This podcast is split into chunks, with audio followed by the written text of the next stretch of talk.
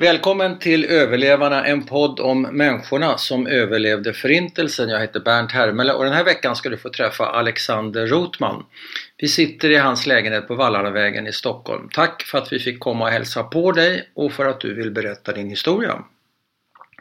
Först av allt, hur vill du uttala ditt namn? Rotman eller Rotman? Eh, Rotman, eftersom vi befinner oss i Sverige. Ja. Inte tyskt uttal. Jag avskyr Rotman därför att det har en tysk anstrykning. Ja. Avskyr ett starkt ord.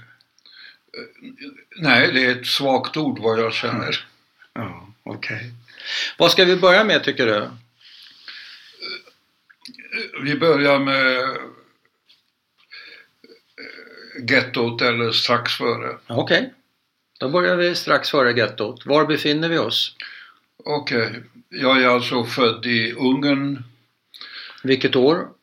1930. Mm. Kan du berätta kort om din familj, dina föräldrar innan vi... Jag ska. Så i år firade Sverige 70-årsjubileum att jag har anlänt till Sverige. Mm.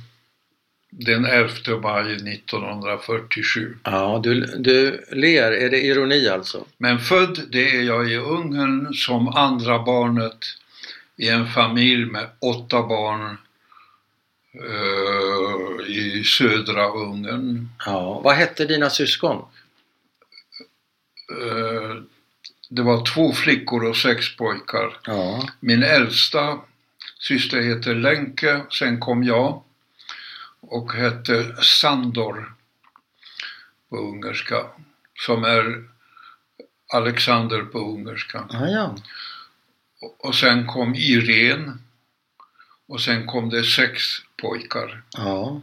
Och vad är namnet på dem? Shuli, Lely, Isaac, Yitzhak, Georg, Tibi, Reor. Ja. Och ni är sammanlagt, vad sa du, åtta? Eller Åtta ni? barn. Åtta barn med dig? Med mig Ja. naturligtvis. Ja, åtta barn. Ja. Och, och mamma och pappa, vad heter de? Eh, Mamma hette Sara på ungerska Charolta Klein Ja, med sitt fick, flicknamn. Klein. Och pappa heter Jenny Rotman. Mm. Och vad, vad sysslade mamma och pappa med? Vad jobbar de med? Mamma hade en liten frisörsalong i lägenheten Mhm. med en hel del tacksamma kunder. Mhm. Och pappa var lärare men kom inte överens med församlingen. Alltså i, i en judisk skola? Det är en historia för sig. Mm. Men skolan var judisk? Ja, visst, Mm. han var u- undervisade i Mm. judiska skolan. Mm. Men kom inte överens med församlingen. Då slutade han, åkte iväg ett par veckor för att lära sig paraplytillverkning. Jaha. Och sen kom han tillbaka och inrättade en paraplytillverkning i den ena hörnan av lägenheten. Aha. Hur gick det då? Ja, Det gick så att jag lärde mig en hel del av hantverket Ja. redan då. Ja. Och eh, eh, idag i Sverige, i Stockholm, begriper inte jag hur min mamma och pappa kunde försörja hela familjen Nej. så utomordentligt bra som de gjorde. Aha. Men de gjorde det, så fråga mig inte hur det hela gick ihop. Men levde ni gott på de här två verksamheterna? Ja, från barndomen kommer jag inte ihåg att vi skulle sakna något speciellt. Nej. Det var en trerumslägenhet där alla barn sov skavföttes med varandra Aha. och eh, jag eh, kände inte att vi saknade något. Nej. Hade ni bil? Men eh, Hade ni bil? Ja, det måste vara en retorisk fråga. Ja, men en, om man var rik så kunde man ha bil 1930. Jag skulle just berätta att familjens stora händelse Ja. var när pappa kom hem en dag helt oväntat med sin Rolls Royce.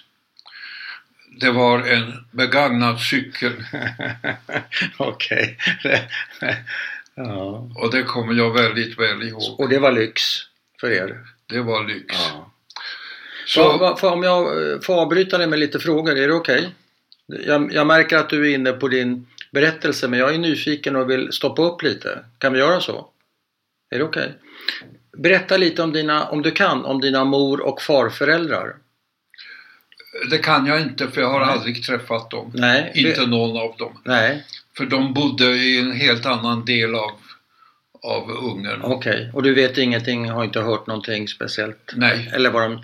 Var, var ert hem judiskt, det vill säga religiöst ortodox? Den var helt ortodox med kosher eh, hushåll Ja, och mamma hade per peruk. ja. Som, Men Ja. pappa, Peruk som ortodoxa kvinnor har för att dölja håret alltså? ja det var eh, ett tecken på Ja. ett, eh, eh, vad heter det, eh, religiös Ja. ortodox Ja. hem. Ja. Men vår pappa eh, var egentligen innerst inne en tvivlare och eh, modern tänkande.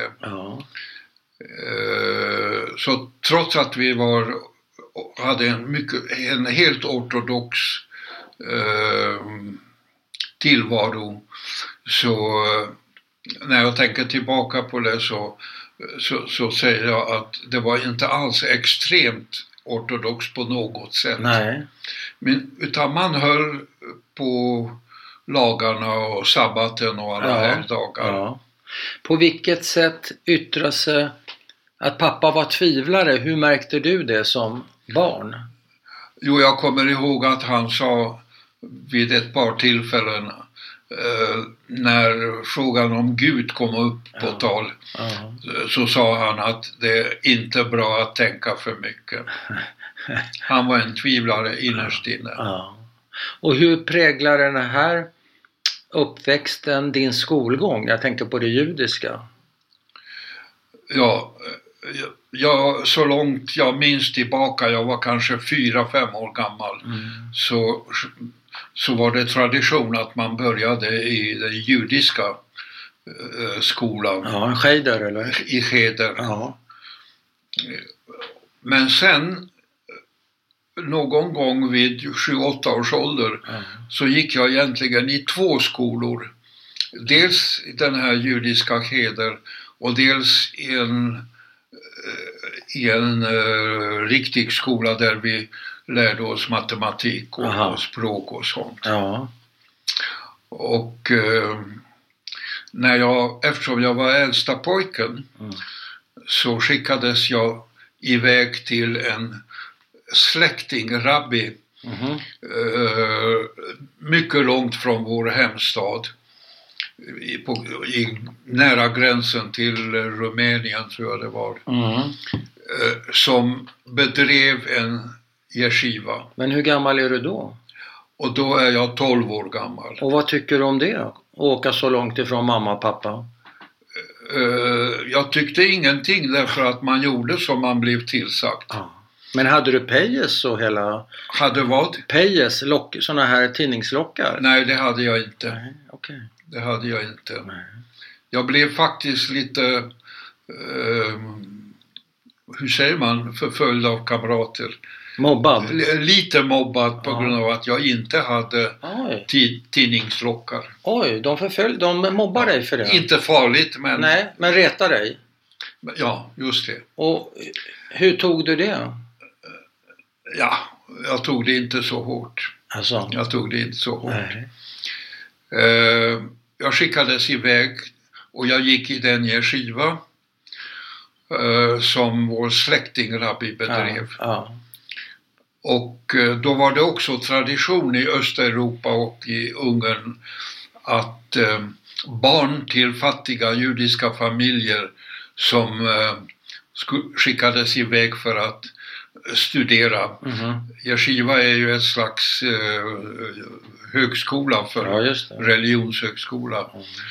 Så organiserade man på det sättet att, att jag fick äta varje helgdag hos olika judiska familjer. Okej.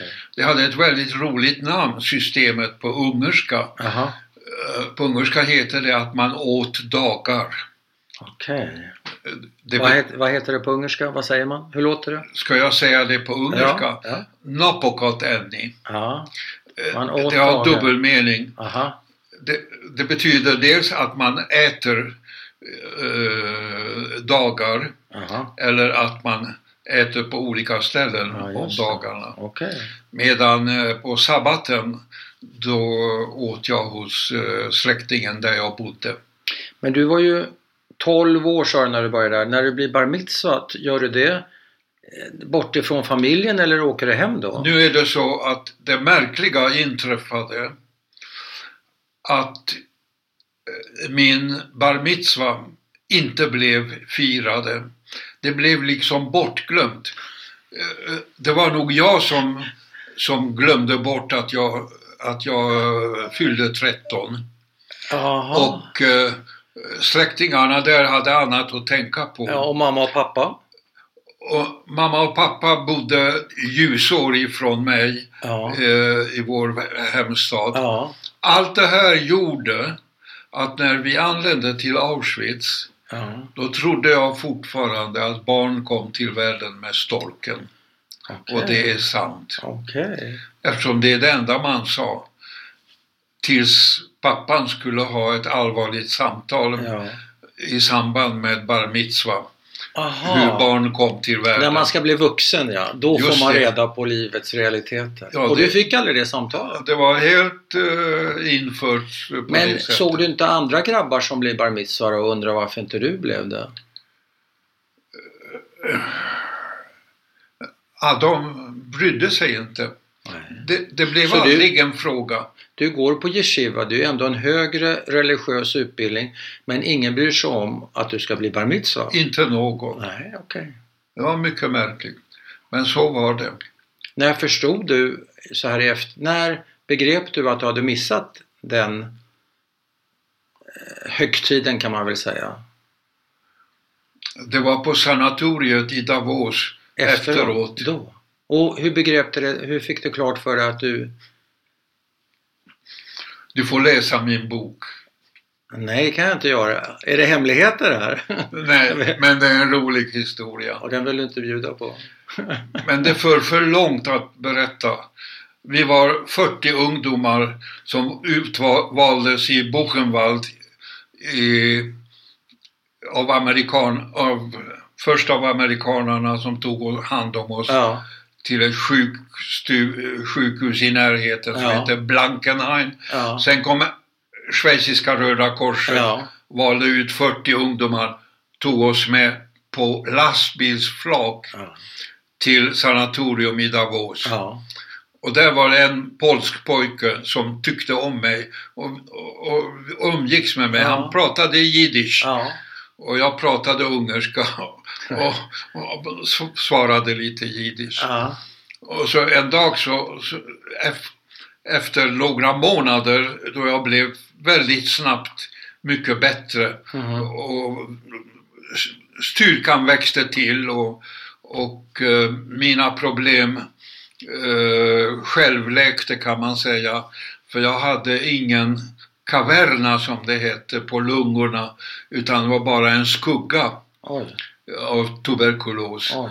eh, som gjorde att jag efter några månader var en ganska pigg ung man. Ja, Och då sa min, en av pojkarna, en polsk pojke, att, att eh, sk- sköterskan den och den har bjudit in mig hem till sig och det är hemlis. ja, Vill du följa med? ja, Så vi, jag följde med honom och där, upp, där fick jag eh, eh, handgripligen reda på hur det går till för att göra barn. Med Jaha. sköt, sköterskan. Jaha, hon visade det? Ja, visst. Men, men ni var ju två killar. Jo, men han satt i halvmörka rummet och väntade på sin tur. Aha, okej. Och efter, långt efteråt, ett antal dagar eller veckor efteråt, Ja. så kommer den här polska pojken till mig på sanatoriet och Ja. säger att hon sa att du var mycket trevlig, Jaha. men väldigt naiv. Jaha. Ja. Men, Årets understatement.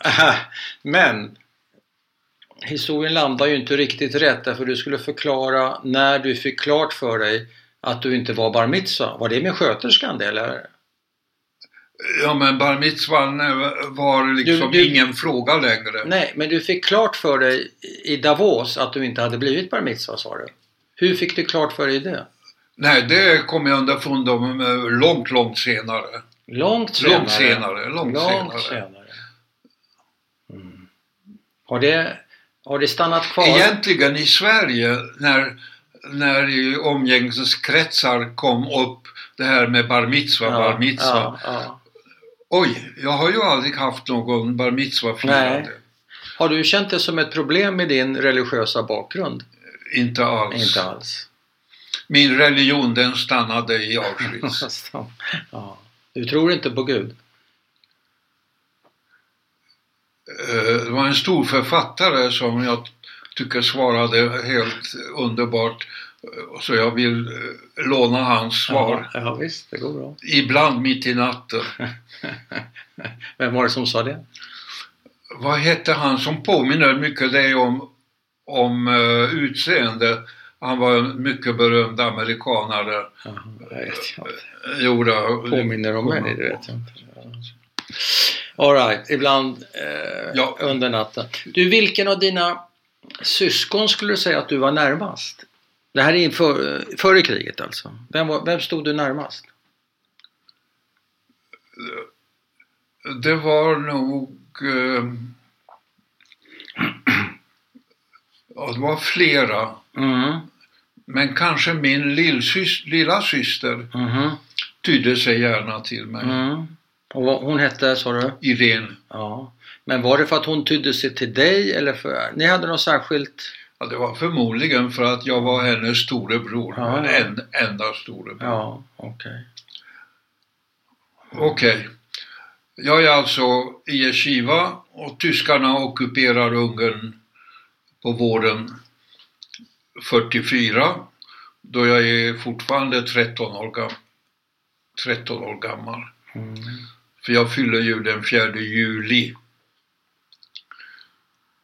Och de... eh, Men jag, jag har två frågor innan dess. Får jag bryta dig? Okej. Ja, med, med risk för att, att du tappar tråden.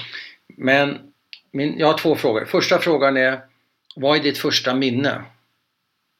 Som barn?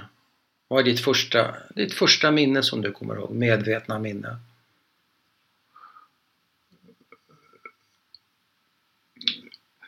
Mitt första starka minne Ja. Är att jag var eh, indirekt orsak till att en lillebror som jag var eh, inne i vår stad eh, för vi skulle hälsa på en släkting Ja. och eh, i samband med det så blev han överkörd av två hästvagnar Oj. Och, och hamnade på sjukhus Oj. och hade skallskador och ryggskador. Ja. Eh, Det är nog eh, mitt starkaste minne. Och du var med? Du var med honom? Det var jag som hade ansvaret med honom. Ja.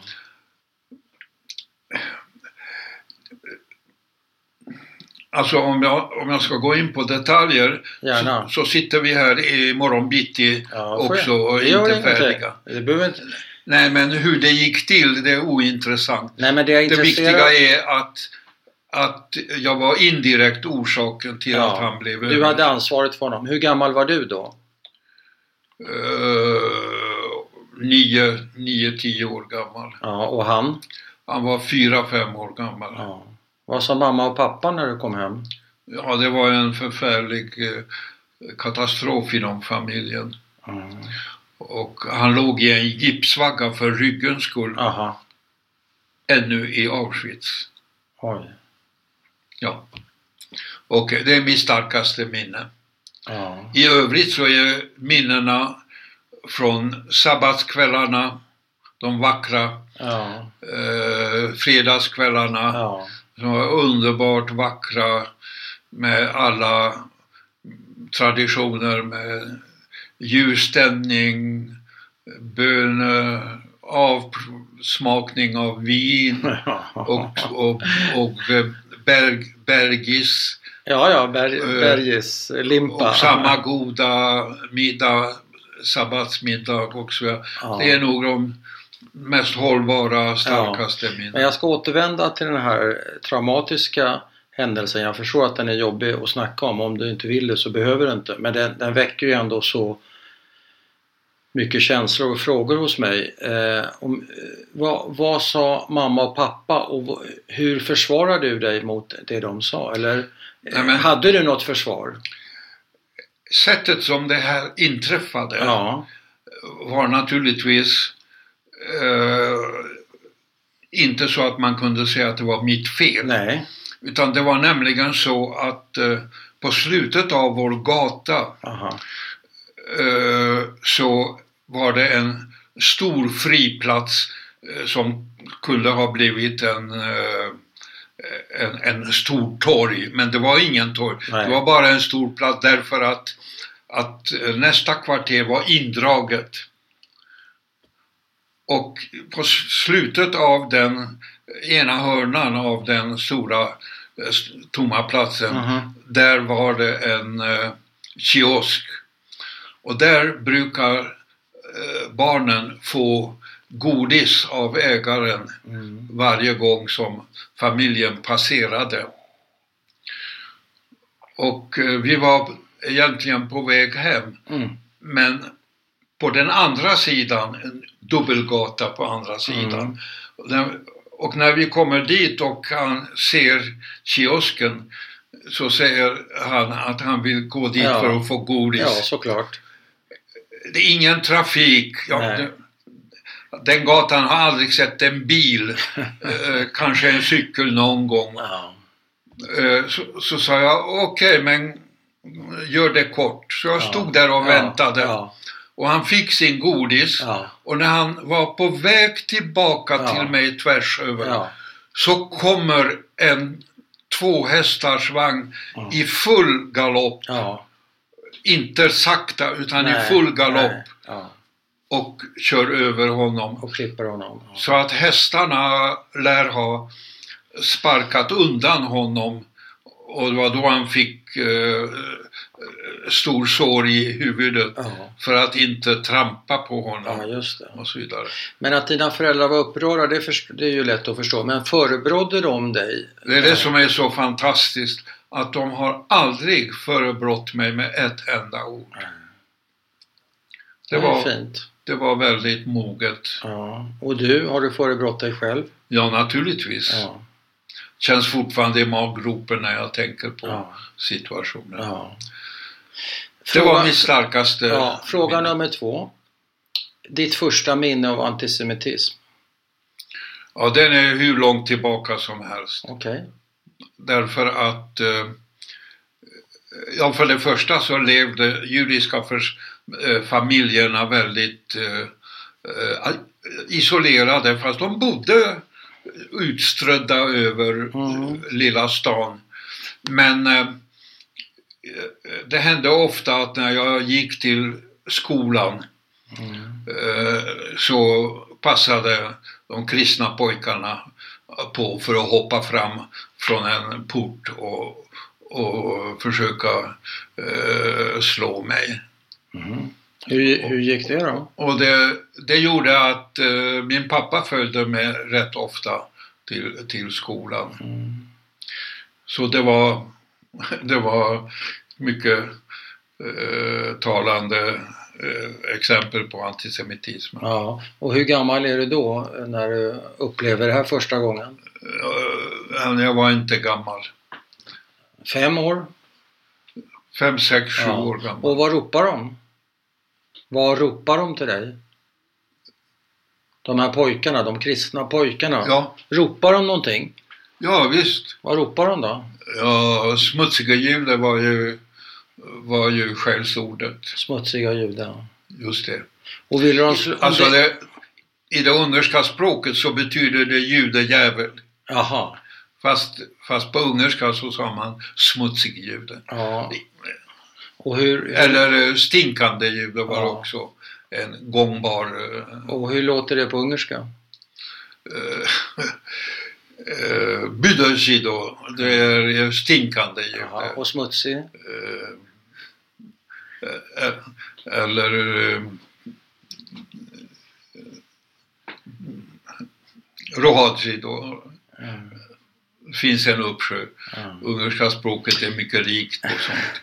Men om pappa inte hade varit med dig, hade de spöat dig då? Nej, nej, nej, nej, nej. De hade respekt för min pappa. Ja, men om han inte hade varit med, hade de slagit dig då? Om du hade varit ensam? De gjorde det ibland. De gjorde det ibland? De gjorde det ibland. Eh, Och, och när det inträffade, då dagen efter följde pappa Ja, med mig. okej. Så det är ett tidigt minne för dig? Ja, All right, du var på väg eh, framåt, nämligen 1944 och bildandet av ett getto, om jag förstod ja då rätt. bildades ett getto Var någonstans, där, getto? där jag befann mig i Jeshiva. Och det var, vad hette den byn eller stan sa du? Ja, byn hette Bodrokarestor Ja. och uh, gettot vill jag minnas, jag är lite osäker, ja. men jag tror att gettot inrättades i en när, närmast liggande större stad som hette Shatoraja Aha. Okej. Och eh, dit tvingades alla judiska familjer från den här orten, Ja. från den här byn. Har, du någon, har du någon aning om hur många?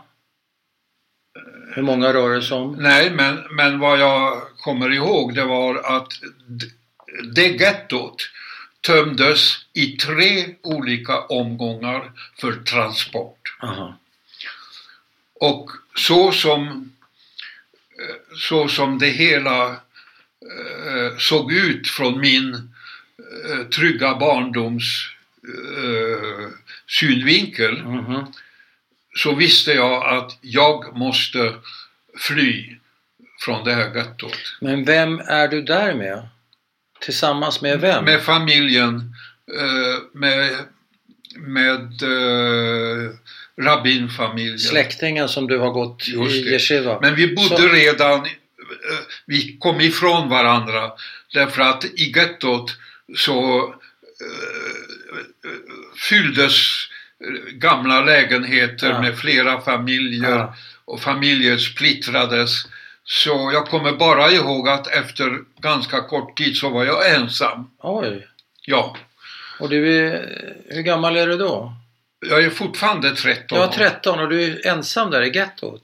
Ja, ja, men jag visste att eh, min släktfamilj finns, Jo, jo. fanns där. Men ändå. Men den tömdes systematiskt och tre omgångar. Jag förstår det. Men är det någon som tar hand om dig? Du är en liten pojke. Nej, jag tog hand om mig Du själv. fick växa upp och ta hand om jag dig tog själv. hand om mig helt och Så hållet du själv. växte upp där på nolltid kan man säga. Ja, det kan man verkligen säga därför att jag organiserade min flykt själv. Wow. Dagen efter, förlåt mig, tvärtom. Dagen före sista tredjedelen Aha. som var beordrad Ja. att ställa upp på Ja. morgonen. Alla bära bara så mycket som Ja. man kunde bära själv för transport. Men för... Inte, ja, man, man sa ju att man transporteras till arbetsläger och det var... ja, arbetsläger, Ja. familjerna ska få vara Ja. tillsammans. Men förstod du, genomskådade du det 13 år gammal? Och hur? Det enda jag genomskådade var dödsfaran. Det vill säga? Det vill säga, jag kände på mig att det som händer Ja. beror på att de vill döda oss. Jag var övertygad om det. Du förstår det? Jag kände det. Hade någon berättat det? För du kände Nej, det? nej, nej, nej, jag bara kände det. Wow. Därför att jag tolkade händelserna Ja, ja. korrekt. Ja. Medan de vuxna eh, söp i sig varje uns av eh, vilseledande propaganda. Så du var rätt så kylig kan man säga i din analys. Ja, det kan man verkligen säga. Så jag organiserade min flykt. Wow. Berätta.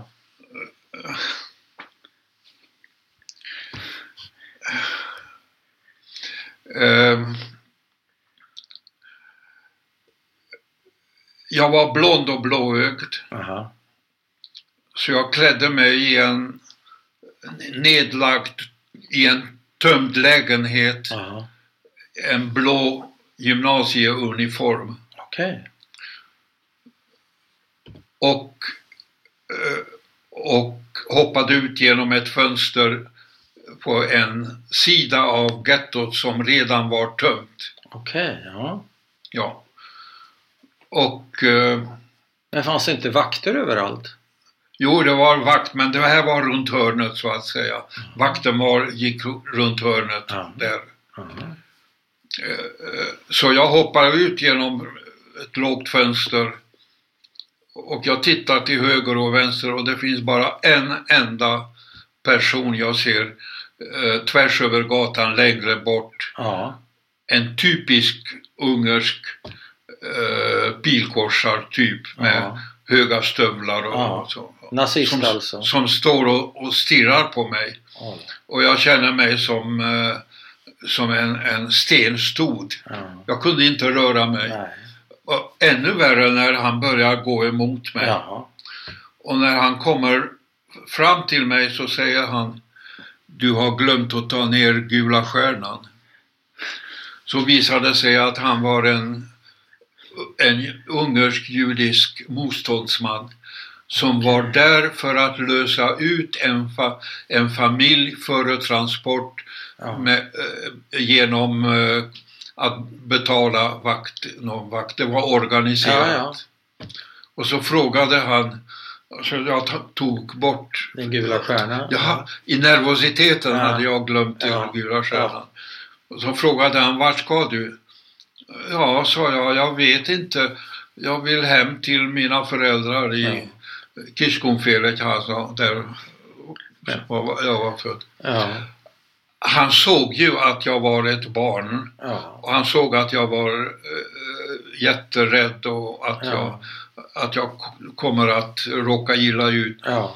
Så han sa det, följ med mig, jag bor på ett hotell här i stan. Eh, och kom ihåg, du är min kusin och du heter Aha, så och så, jaha. ett ungerskt namn. Aha. Så jag följde med honom. Ja.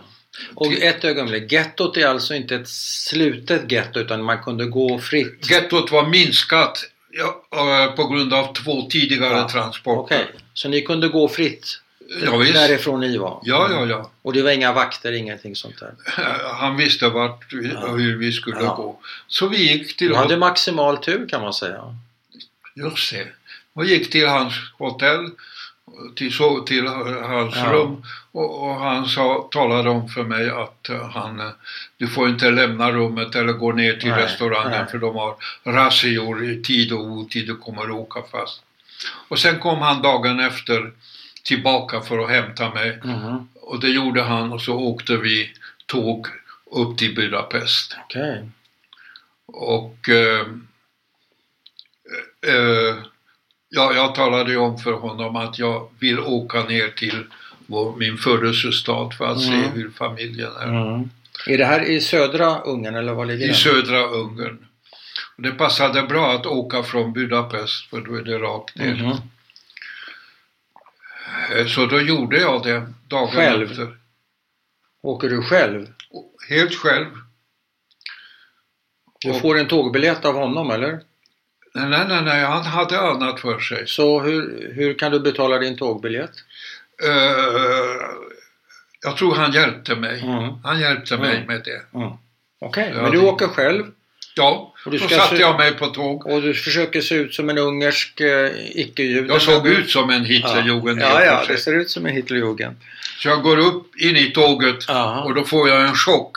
Därför att det är fullt med, med tyska soldater i, Ja. i, vagnen. Jaha. Och så står jag där på trappan några sekunder som en evighet Ja. hur jag ska göra. Eh, Jag tänkte att om jag backar och går av så kanske de kommer efter mig. Och så såg jag en plats som var ledig så jag gick dit och satte mig Mm. mellan eh, längst ut. Resten var fullt med tyska soldater. Oj. Ja. Eh, Så eh, efter en stund så eh, somnar den här tyska soldaten bredvid mig och med sitt huvud tungt på min vänstra axel. Ja. Så gick det till. Så Är anlä- du rädd under hela resan eller, eller vänjer du vid den här situationen? Är Jag satt som, som förstelnad av rädsla i och för sig. Ja. Jag försökte bara eh, att inte det ska synas på mig att Nej. jag var rädd. Vågar du gå på toaletten? Bra fråga, jag minns inte. Nej. Jag anlände till eh, vår hemstad. Mm. Jag gick av tåget, Mhm. Tog en promenad och hittade eh, gettoporten. Men det har blivit ett getto även i din hemstad, okej. Mm. Just det. Och då visade det sig att det, det gettot hade inte tömts ännu. Nej. Så jag gick tillbaka in i det gettot. Men gick du inte hem till din eh, bostad det första du gjorde? Ja, jag gick dit först men det var tomt. Det var tomt. Det var tömt. Och då gick jag i riktning eh, templet, synagogan Ja. och där jag gick i skolan. Där Där var var det gettot. inrättat eh, Okej. som getto. Och du säger att du går frivilligt in i gettot? Ja, visst, därför att där de öppnade dörren Ja. eh, det var en judisk vakt på insidan. ja. Han kände igen mig på en gång och sa att Saras eh, son har anlänt. Då förstod jag ju att familjen var kvar. Ja. Så, jag- ja, Men vänta ett tag, överlägger du inte med dig själv om du ska gå in eller Nej. inte gå in? Nej, det var ingen överläggning utan jag gick in och då visade det sig att vår mamma och de sju barnen var kvar i det gettot. Ja. Men min pappa var, träffade jag aldrig mer för han var redan tvångsförflyttad för slavarbete. ja, vart? Ja, Vart? och efter, Vart, vart flytt, förflyttades han? eh, till Österrike. Och var dog han? Var och när dog din pappa? Tack vare en släkting så vet vi att han är begravd i en massgrav i Wels i Österrike. Eh, tack vare att en, en släkting Ja. eh, eh, var med honom när han dog i tyfus. Dagen efter befrielsen. Det var pappas öde. Okej. Eh, och efter ett kort tag så tömdes den här eh, gettot också Mhm. på det traditionella sättet. Nämligen när alla var uppställda på gatan för att marschera till järnvägsstationen Ja. så la tyskarna ut korgar att alla ska lägga sina värdesaker inklusive eh, vad heter det giftermålsringar Ja, alla, smycken. värdesa- Ja. alla värdesaker och de var ju, blev ju fulla på nolltid. Ja. Och sen var det marsch till järnvägsstationen ja. och där fylldes de här djurvagnarna. Och innan ni kommer fram till vagnarna, vad upplever du på väg mellan gettot och vagnarna? Jag tänker på Jo, civilbefolkningen. jag upplevde att jag sa till min mamma att vi måste fly. Ja.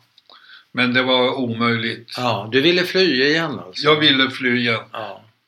Fanns det någon civilbefolkning som på något sätt visade eh, tecken på sympati eller empati eller? De stod ut efter gatorna. Ingenting? Ingenting. Jag har inget minne av någon, eh, någon deltagande eller Aha. någon rop. Okej, ni kommer fram till... Järnvägsvagnarna, Ja, de är, blev, är det godsvagnar alltså eller? Är det godsvagnar? Godsvagnar. om? De blev fyllda, stängda, Kommer, kommer du i, i samma vagn som familjen? naturligtvis. Ja, så ni, ni är tillsammans där? Ja, ja, vi är tillsammans, mamma och de övriga syskon Ja. i vagnarna. Ja. Efter två, tre dagar så anlände vi en kväll. Men är din bror med då? Han med Ja, han är, gipsvaggan? också, han är också med, med gipsvagn och allting.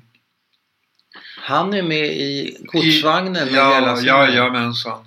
Wow. Ja. Ja, och efter ett par, tre dagar så anländer vi en mörk kväll. Har ni fått något att äta under den resan? Nej, ingenting. Dricka? Bara, bara det vi hade med oss. Och, och eh, hur går det till att göra sina... Det, jag vill inte gå in på det, för när jag skulle beskriva det i, i min berättelse Ja, så blev jag så illamående så jag var tvungen att hoppa över det. Ja, okej. Så jag vill hoppa över det här också. Absolut. Det första jobbiga jag minns var när de här vagnarna öppnades med en smäll. Ja, För det var sådana här skjutluckor. Eh, Så var det regnade. Eh, Det regnade, det var mörkt och fullt med, med eh, starka eh, Strålkastare. spotlights, Ja, belysning strålkastare. Ja. och eh, schäferhund Ja. Ja. Och så tyska soldater som skrek snäll, snäll, Ja. snäll. Ja. Så tömdes vagnarna, inklusive de som redan var döda. Så det var en del I som dog. Det var en del som dog på vägen alltså? Ja, I vagnarna? Ja, ja, ja.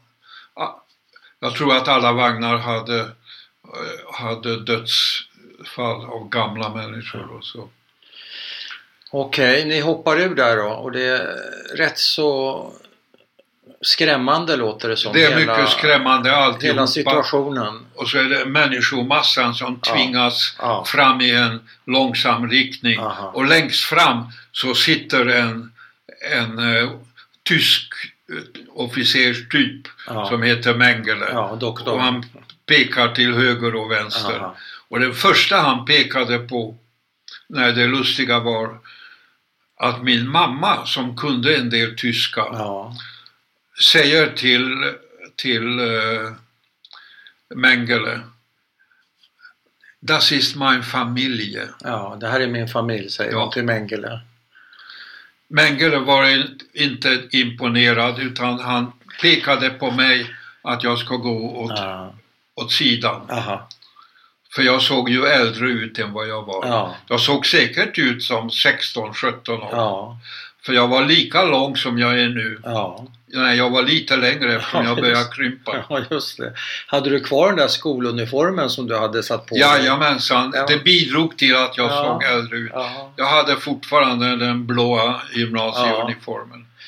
Och, Och- du, du får gå åt vänster? Och då går jag åt sidan samtidigt som jag vänder tillbaka och ser att han stoppar eh, Lenke, min syster, och ber henne visa händerna. Ja. Eh, Lenke var då redan fyllda 15. Mhm. Hon visar händerna Mm. och då pekar Mengele henne eh, åt sidan, åt den andra sidan. Ja. Medan mamma och de små syskonen, de fick eh, fortsätta med övriga människomassan i riktning där skorstensbyggnaden eh, var i den riktningen. Ja. Okej. Som tur var så visste jag inte vad, vad som hände och vad som väntade dem och så vidare. Nej. För situationen var så, var så Men jag måste o- fråga. Din, osannolikt, ovanligt. eh, men vem tar hand om din bror? Du säger att han är en gipsvagga. Vår mamma. Men bär hon honom eller eh, Hon- kör hon- honom eller Hon vad? måste bära honom. Han måste ju väga en Hon del. måste bära honom. Och, och de får gå rakt fram mot ugnarna. Jag bar honom ner för, från eh, Ja. vagnen. Var han tung? Ja. Mm. Jag eh, skickas eh, till eh, eh, vad heter den andra delen av Auschwitz? Birkenau. Birkenau. Jag skickas Ja. till Birkenau. Ja. Skrivs in av en tysk Jaha. som eh, frågar vad jag heter och rädd är jag och Ja. pratar lite, eh, lite för lågt. Så Ja. han skriker Vass! Och då hörde jag lite rösten och sa Sandor. Och, ah, Alexander! Ja. Och då skrev han Alexander. Aha. Det var så jag blev Alexander. Så fick du ditt namn? I. Birkenau? Då fick jag Alexander. Han tog sig friheten att ändra mitt namn. Ja. Och efter ett tag så valdes en grupp på 2000 personer och vi fraktades till ett arbetsläger Mhm. i Magdeburg, Mm. eller utanför stan Magdeburg, Mm. till en jättestor fabrik som heter Brabag. Aha. Brown Coal Bensin Aktiengesellschaft, Mhm. Brabag. Där jobbade vi med eh, eh, skyddsrumsbygge Mhm. ovan mark Mm. i den här stora fabriken. Mm. Två frågor. En fråga. Vet du någonting om din syster och din övriga familj i det här läget? Nej. Min syster skickades till en barnbarack och eh, transporterades sedan på hösten till ett arbetsläger i Guben, Ja. i en ort i Tyskland som heter Guben, ja. för att arbeta i en eh, radiofabrik. Det här är Länke vi pratar om. Det var Länke. Ja. De övriga eh, vet, vet vi ju nu vart de leddes. Ja. De led- leddes raka spåret till Det gaskammaren. gasades direkt. Ja. Ga, raka spåret. Ja. Och massmördades Ja. där. Okej. Så var det. Mm. Och du hamnar i ett arbetsläger ja. Just det. Mm. Och jobbar i den här i det här arbetslägret eh, eh, i, utanför Magdeburg på Mhm. Brabag. Mm. Och det var en djävulusisk eh, uträkning av nazisterna. Eh, De skulle, de skulle ju helt enkelt förinta varenda judisk person i, i Europa Aha. på två sätt. Det ena var massmörda av typen Auschwitz Mm. och det andra var tvangs, tvångsarbete utan eh, livsmedel bara för att upprätthålla dem för dagen. Mm.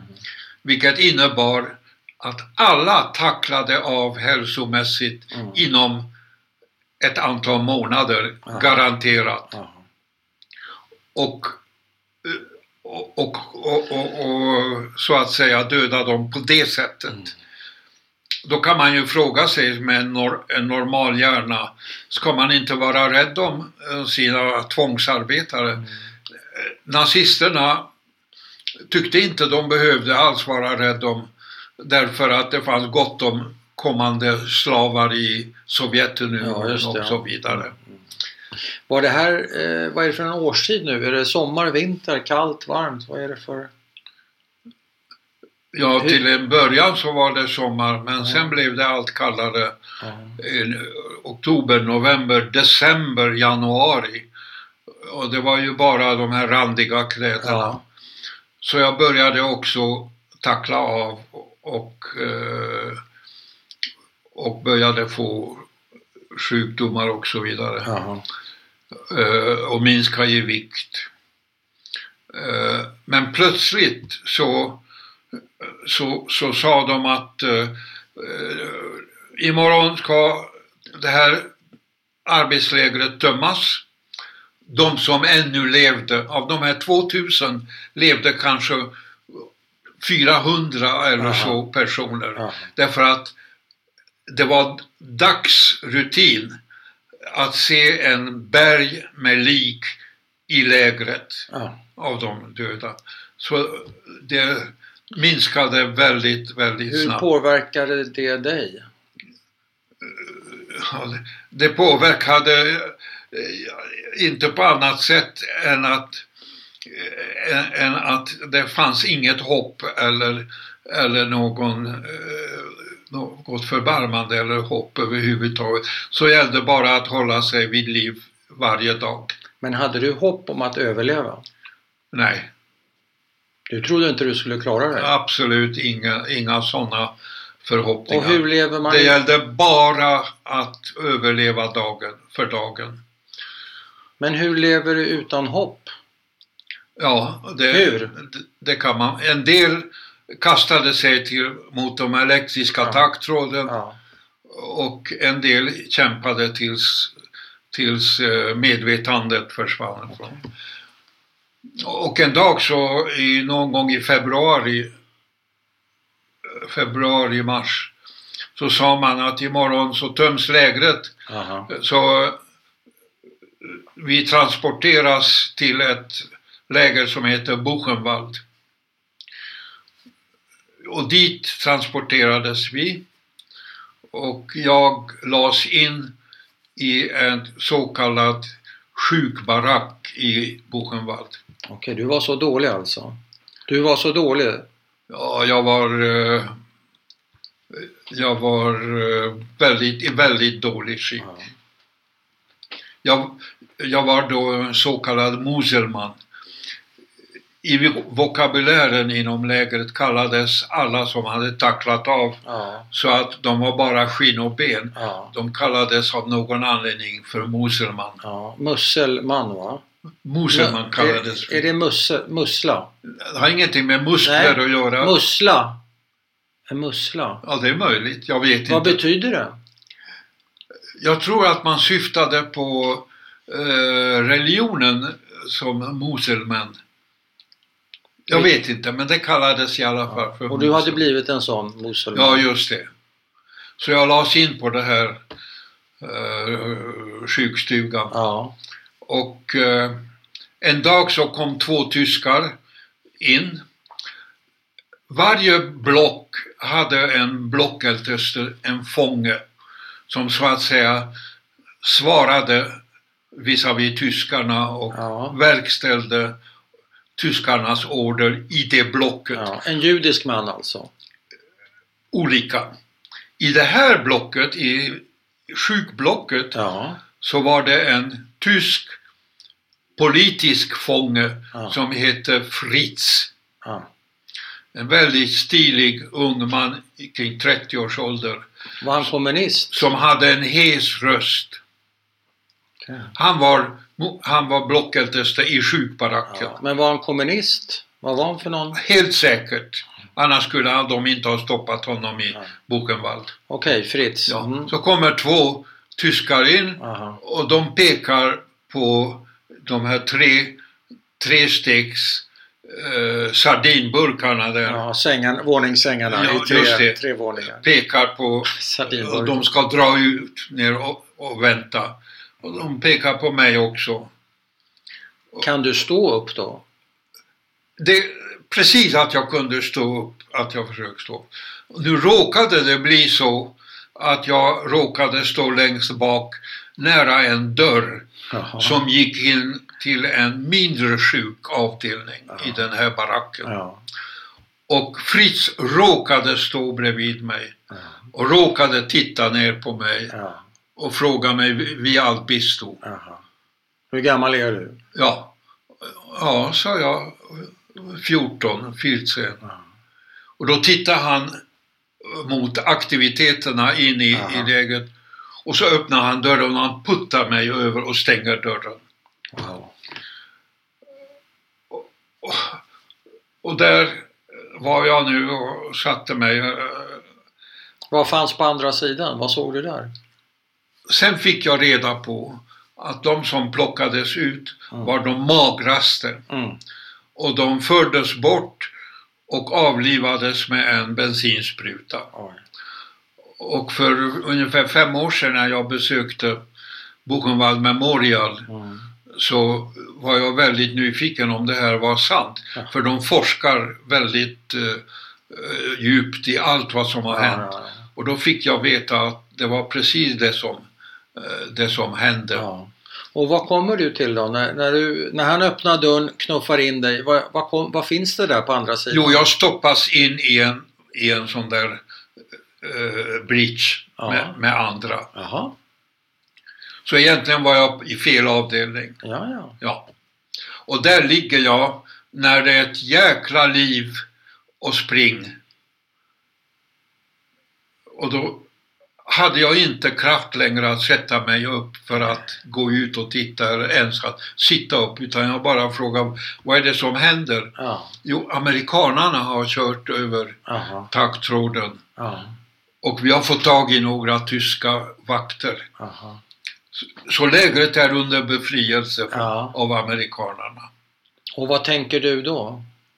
Tror du att det är Ja, sant? eh, eh, det- enda jag tänkte att det här är ju, eh, här är, ju- måste vara väldigt bra. Ja. Och den första kontakt jag får, jag låg ju bara på rygg och, och blundade mest. Ja. Så plötsligt så känner jag att någon står intill mig på, vid bridgen. ja. Och så öppnar jag ögonen och då är det en, en blond, vacker, helt vitklädd ängel som ler mot mig.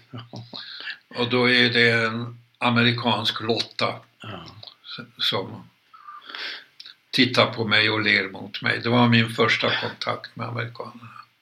Sen tog Och, mig... och, och vad händer med de här tyska soldaterna som de, som de får fatt på? Jag Vet det? Jag vet inte. De, de eh, sparades förmodligen åt amerikanerna. Okej.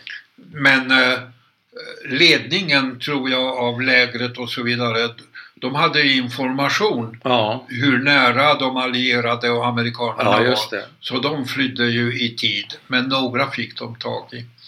Så amerikanerna inrättade alldeles i närheten en Hitlerjugendskola, sades det, Ja.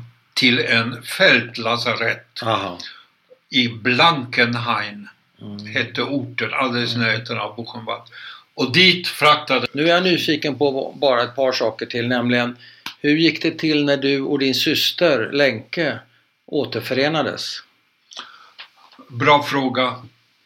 När jag låg på sanatoriet i Davos Mm. i sängen Mm. så kommer en person in med en bunt papper. Och så tittar jag på pappret och då visar det sig vara en lista över överlevande från de olika lägren Mm. som internationella Röda Korset hade upprättat Mhm. och distribuerat. Mm. Och då ligger jag och läser sida efter sida med namn. Och så plötsligt så upptäcker jag Lenkes namn Ja. där det bara stod Lenke Rotman, befriad i Bergen-Belsen, nu i, på sjukhus i Arvika, Sweden. Så ni var i- på Bergen-Belsen samtidigt du och, och Lenke? Nej, in, nej, jag var i Buchenwald Ja, förlåt, jag blandade befriades. Nej, jag blandade medan ihop. hon befriades Ja. av engelsmännen. Nej, jag i- blandar ihop det. Så hon är i Arvika, Sweden? Hon är på sjukhus Ja. i Arvika. Det var så jag fick vetskap om att hon hade klarat sig. Ja. Men hon var mycket sjukare än jag. Jaha. Så hon var ännu på sjukhus och opererades i flera år. Men det gjorde att jag eh, jag blev ju utskriven från sanatoriet Ja. i Davos efter ett år Aha. och placerades hos en judisk familj i, i Zürich Ja. som skulle ta hand om mig. Ja. Och, och då hade jag ansökt om visum till Sverige. Ja. Så jag var där hos familjen Lantman som de heter Mm. och väntade på på eh, visum till Sverige. Mm. Och efter ett år anlände visumet, fick jag visum. Ja. Och därför så jag fick hjälp med, med, med biljett och allting. Aha. Så jag landade först eh, i Malmö och sen i, eh, vidare till Bromma Mm. den 11 april, nej 11 maj 1947, alltså i, nu 70 år sedan. Mm. Och det var så vi kunde förenas och Och leva var i träffas samma... ni första gången då, du och Lenka? I Arvika. Jag åkte Du upp, till Arvika? Ja. jag åkte upp dagen efter till Arvika. Är hon sig lik när du ser henne då? Ja, det var naturligtvis ett, ett, ett fantastiskt möte. Mm. Men är hon sig lik? Är hon sig lik? Hon var sig ganska lik. Mm. Hon var sig ganska lik eh, så som jag mindes henne. Ja. Och eh, när hon hade hämtat sig var hon en mycket vacker eh, flicka och kvinna. Mm.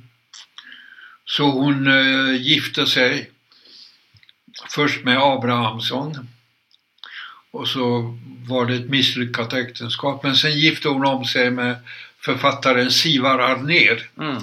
och de fick en son, en pojke Mm. som heter Elias som, Mm. Som är som min fjärde son. Ja, ja. Du har tre söner. Tre söner, Från hur många äktenskap? fem.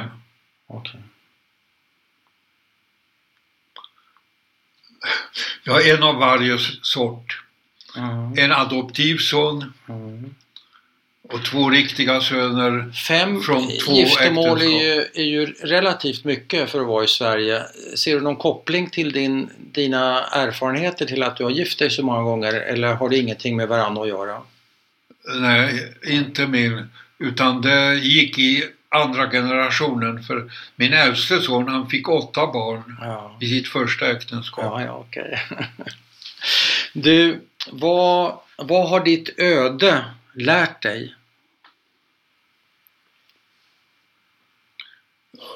Ja, det är naturligtvis en hel del. Det ena som det har lärt mig är att eh, människor, individer, förblir till karaktär och grundegenskap förblir det som de är födda med oavsett vad de har gått igenom. Mm. Det är det ena. Mm. Det andra är att tyvärr blir inte världen bättre. Men betyder det du sa först att du är samma person idag? Nu ska vi se. Om du inte hade varit med om förintelsen så hade du varit samma person som du är idag. Är det vad du säger? Ja, i min grundnatur. Ja, ja.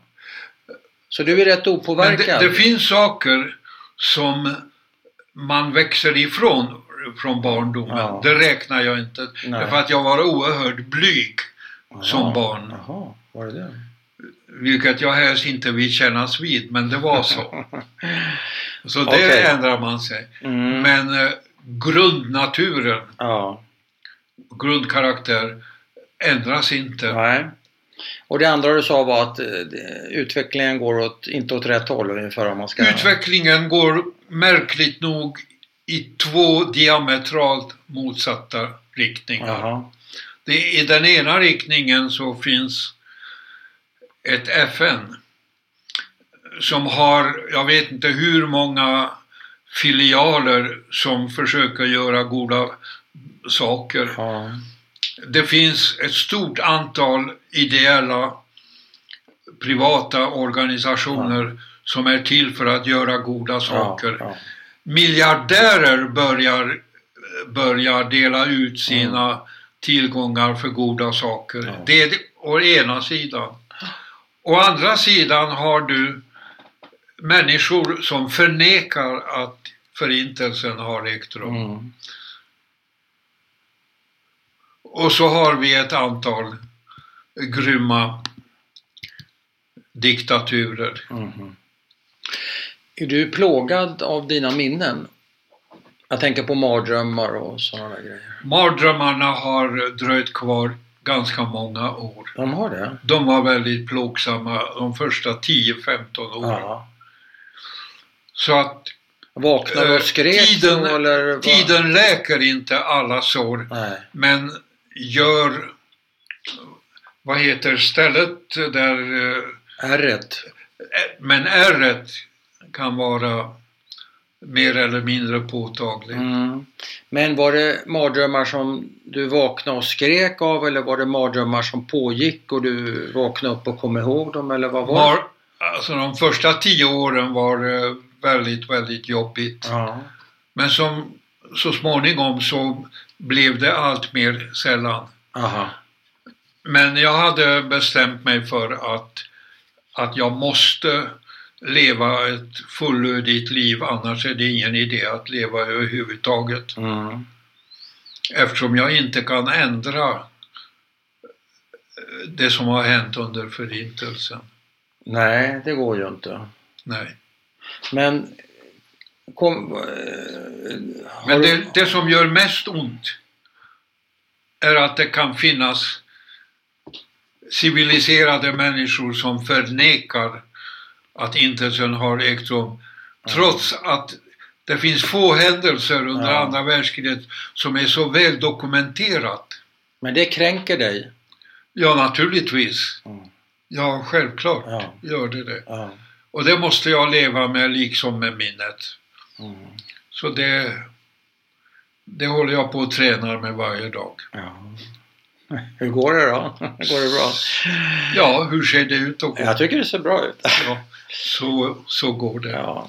Jag har ansvar Jo, mot familjen också. Ja, en sista fråga. Varför tog du inte tillbaka ditt namn Sandor? Det här namnet som nazisten gav dig, Alexander. Varför, Bra du, fråga. varför har du behållit det? Jo, därför att det personbevis som amerikanerna gjorde i ordning Ja, i Blankenheim. Buchenwald, ja, med vilken jag släpptes in i Schweiz. På den stod det Alexander Okej. Rotman. Sen utfärdade schweizarna en främlingspass. Där stod det förstås Alexander. Sen kom jag med den till Sverige. Det stod Alexander. Och så tänkte jag, det är väl inget större fel på Alexander. Jag orkar inte Nej. krångla med den. Så därför så fick det förbli. Ja. Men jag tycker att Sandor skulle ha smält minst lika högt. ja, det är ett fint namn. Även om det uttalas på ett annat sätt i Ungern. Hur då? Sandor? Nej, Ja, du vet. ungefär.